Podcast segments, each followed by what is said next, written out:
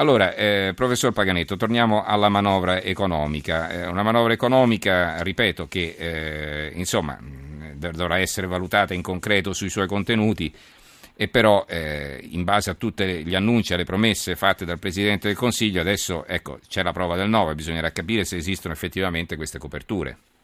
Non solo, ma bisognerebbe vedere eh, meglio quali sono i contenuti perché in fondo ci sono degli annunci che poi non si sa se sono contenuti all'interno della manovra e precisamente il TFR di cui tanto si parla non si sa se sia previsto o meno, anche se è vero che quello non importa un differenziale di spesa e di entrate, visto che riguarda soldi che appartengono ai lavoratori che ne potrebbero godere prima a condizione che le imprese abbiano a disposizione le risorse necessarie. Quindi direi che ancora non è molto chiaro eh, l'impianto complessivamente perché è evidente che anche questo aspetto, laddove fosse incluso, avrebbe il suo effetto eh, da naturalmente valutare, ma comunque eh, momento, al momento non si sa. Lo stesso Ministro Poletti non mi sembra che eh, intervistato di recente avesse precisa l'idea se si facesse o se l'ipotesi sia fattibile mm-hmm. presa in considerazione oppure meno. Senti, il problema delle coperture, no? nessun Premier ha mai rinunciato a garantire che i soldi si ricaveranno in una parte più o meno consistente dalla lotta all'evasione, che eh, naturalmente è sacrosanta per carità, però insomma, per coprire un taglio alle tasse alle imprese serviranno tagli concreti alla spesa pubblica e, e lì saranno dolori da un punto di vista politico intendo dire, perché poi insomma, bisognerà far digerire questi tagli. Ma questo è indubbiamente un punto importante perché eh, sono annunciati tagli tra i 13 e i 16 miliardi. Ora, è chiaro che in principio eh, con la spesa pubblica intorno agli 800 miliardi non è eh, difficile o impossibile trovare eh, dei tagli che consentano eh, di coprire questi 13-16 miliardi che sono necessari, però è anche vero che mh, è difficile individuare le fonti di queste risorse e eh, allora se si capisce eh, dagli annunci che questo è l'obiettivo, però si capisce meno la composizione, per cui eh, ho l'impressione che molto sarà eh, eh, basato su un taglio alle regioni e ai comuni eh, e questo naturalmente pone il problema dei servizi che queste regioni e questi comuni dovranno rendere, in particolare le regioni della sanità e i comuni i servizi generali. Poi c'è la questione di dire se c'è una parte di questi tagli che vanno sul uh, governo centrale. E questo uh, si è capito che potrebbe essere fatto attraverso una riduzione delle spese dei ministeri, però lì non si trovano tanti soldi perché il calcolo è di 2, 3, 4 miliardi e quindi ancora non è chiaro il resto dei dettagli dove si applichino e questo sarà qualcosa che verrà chiarito magari domani dopo il Consiglio dei Ministri. Senta professore, ehm, quanto è importante diciamo, la valutazione dell'Unione Europea? Perché cerchiamo di farlo capire anche ai nostri ascoltatori, perché insomma sembra quasi che ogni paese, ciascun paese abbia perso la sua autonomia di manovra, eh, uso la parola manovra sulla manovra, insomma, eh, però eh, cioè, sembra quasi che la manovra debba essere dettata dall'esterno. Ma io direi che in questo momento eh, noi ci troviamo in una posizione che consente qualche flessibilità, perché non dimentichiamo in effetti che noi guadagniamo, diciamo così, 11 miliardi di risorse allargando il deficit, perché noi eravamo in previsione un deficit del 2%, 2% arriviamo al 2,9% o avviciniamo il 3% e questo ci consente di avere 11 miliardi in più da spendere. Uh, ma è anche vero che l'Unione Europea ci ha chiesto di andare a riduzione del deficit, perché questo è il senso di quello che noi chiamiamo fiscal compact. È anche vero allo stesso tempo che la Francia si è allontanata decisamente da questo obiettivo e quindi noi siamo in buona compagnia, anche mm-hmm. perché facciamo meglio della Francia visto che rimaniamo sotto la soglia del 3% che è quella di Maastricht. E quindi in questo contesto, usando le eh, diciamo, flessibilità che sono legate alla situazione che effettivamente è molto difficile dell'Europa, non sarà impossibile eh, ottenere dall'Europa che si considerano le particolari eh, difficoltà del ciclo e quindi vedere se questo eh, verrà consentito.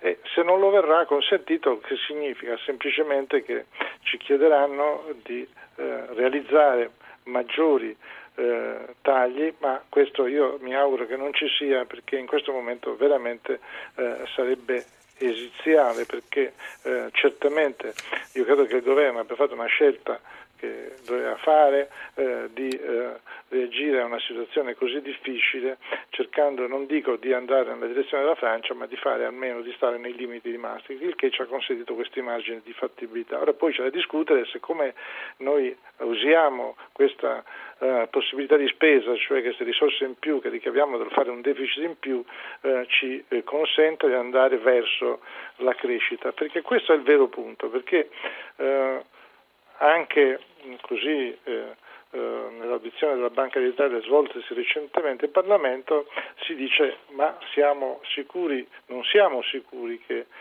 diciamo, gli andamenti macroeconomici, cioè la crescita attesa che poi sarebbe lo 0,6% il prossimo anno sarà esattamente quella. E se non lo fosse, naturalmente questo produrrebbe dei problemi seri, perché noi sappiamo che tanto più c'è crescita, tanto più ci sono introiti dello Stato e quindi se non ci fosse quello creerebbe un intralcio notevole a questa impostazione della manovra.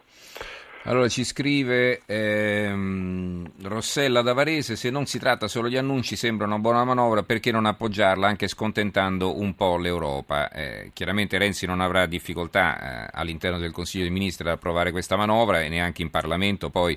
Eh, abbiamo visto col voto di fiducia sul Jobs Act, insomma sì, c'è stato un po' di tensione in Parlamento per vari motivi, però eh, non c'è stato mai problema per farla passare, i numeri ci sono.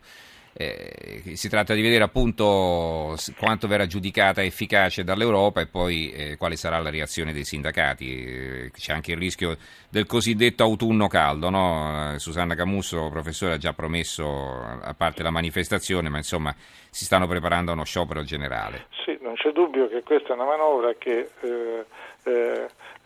eh, eh, eh, coglie alcune istanze che vengono da Confindustria, cioè l'istanza della riduzione del RIRAP, che è del tutto legittima perché naturalmente eh, l'idea di pagare una tassa in relazione al numero degli occupati, infatti la manovra eh, toglie questi 6 miliardi e mezzo alle imprese legate appunto alla componente lavoro dell'IRAP, eh, beh, eh, non è certamente una cosa che va nella direzione della crescita dell'occupazione. Quindi eh, direi che per un verso eh, è vero che c'è questa richiesta della Confindustria, però la, il taglio dell'intervento è un taglio che dovrebbe favorire diciamo, la o, o possibile maggiore occupazione. Ma eh, devo dire che poi il problema vero si gioca su quanto tutto questo può ancora una volta favorire lo sviluppo, perché è vero che eh, eh, diciamo, eh, tagliamo spese e tagliamo le tasse, in particolare di l'IRAP, perché altro taglio di tasse non c'è, c'è l'80 euro, ma quello non è un vero e proprio taglio di tasse, ma semplicemente una distribuzione di reddito sì. a, a coloro che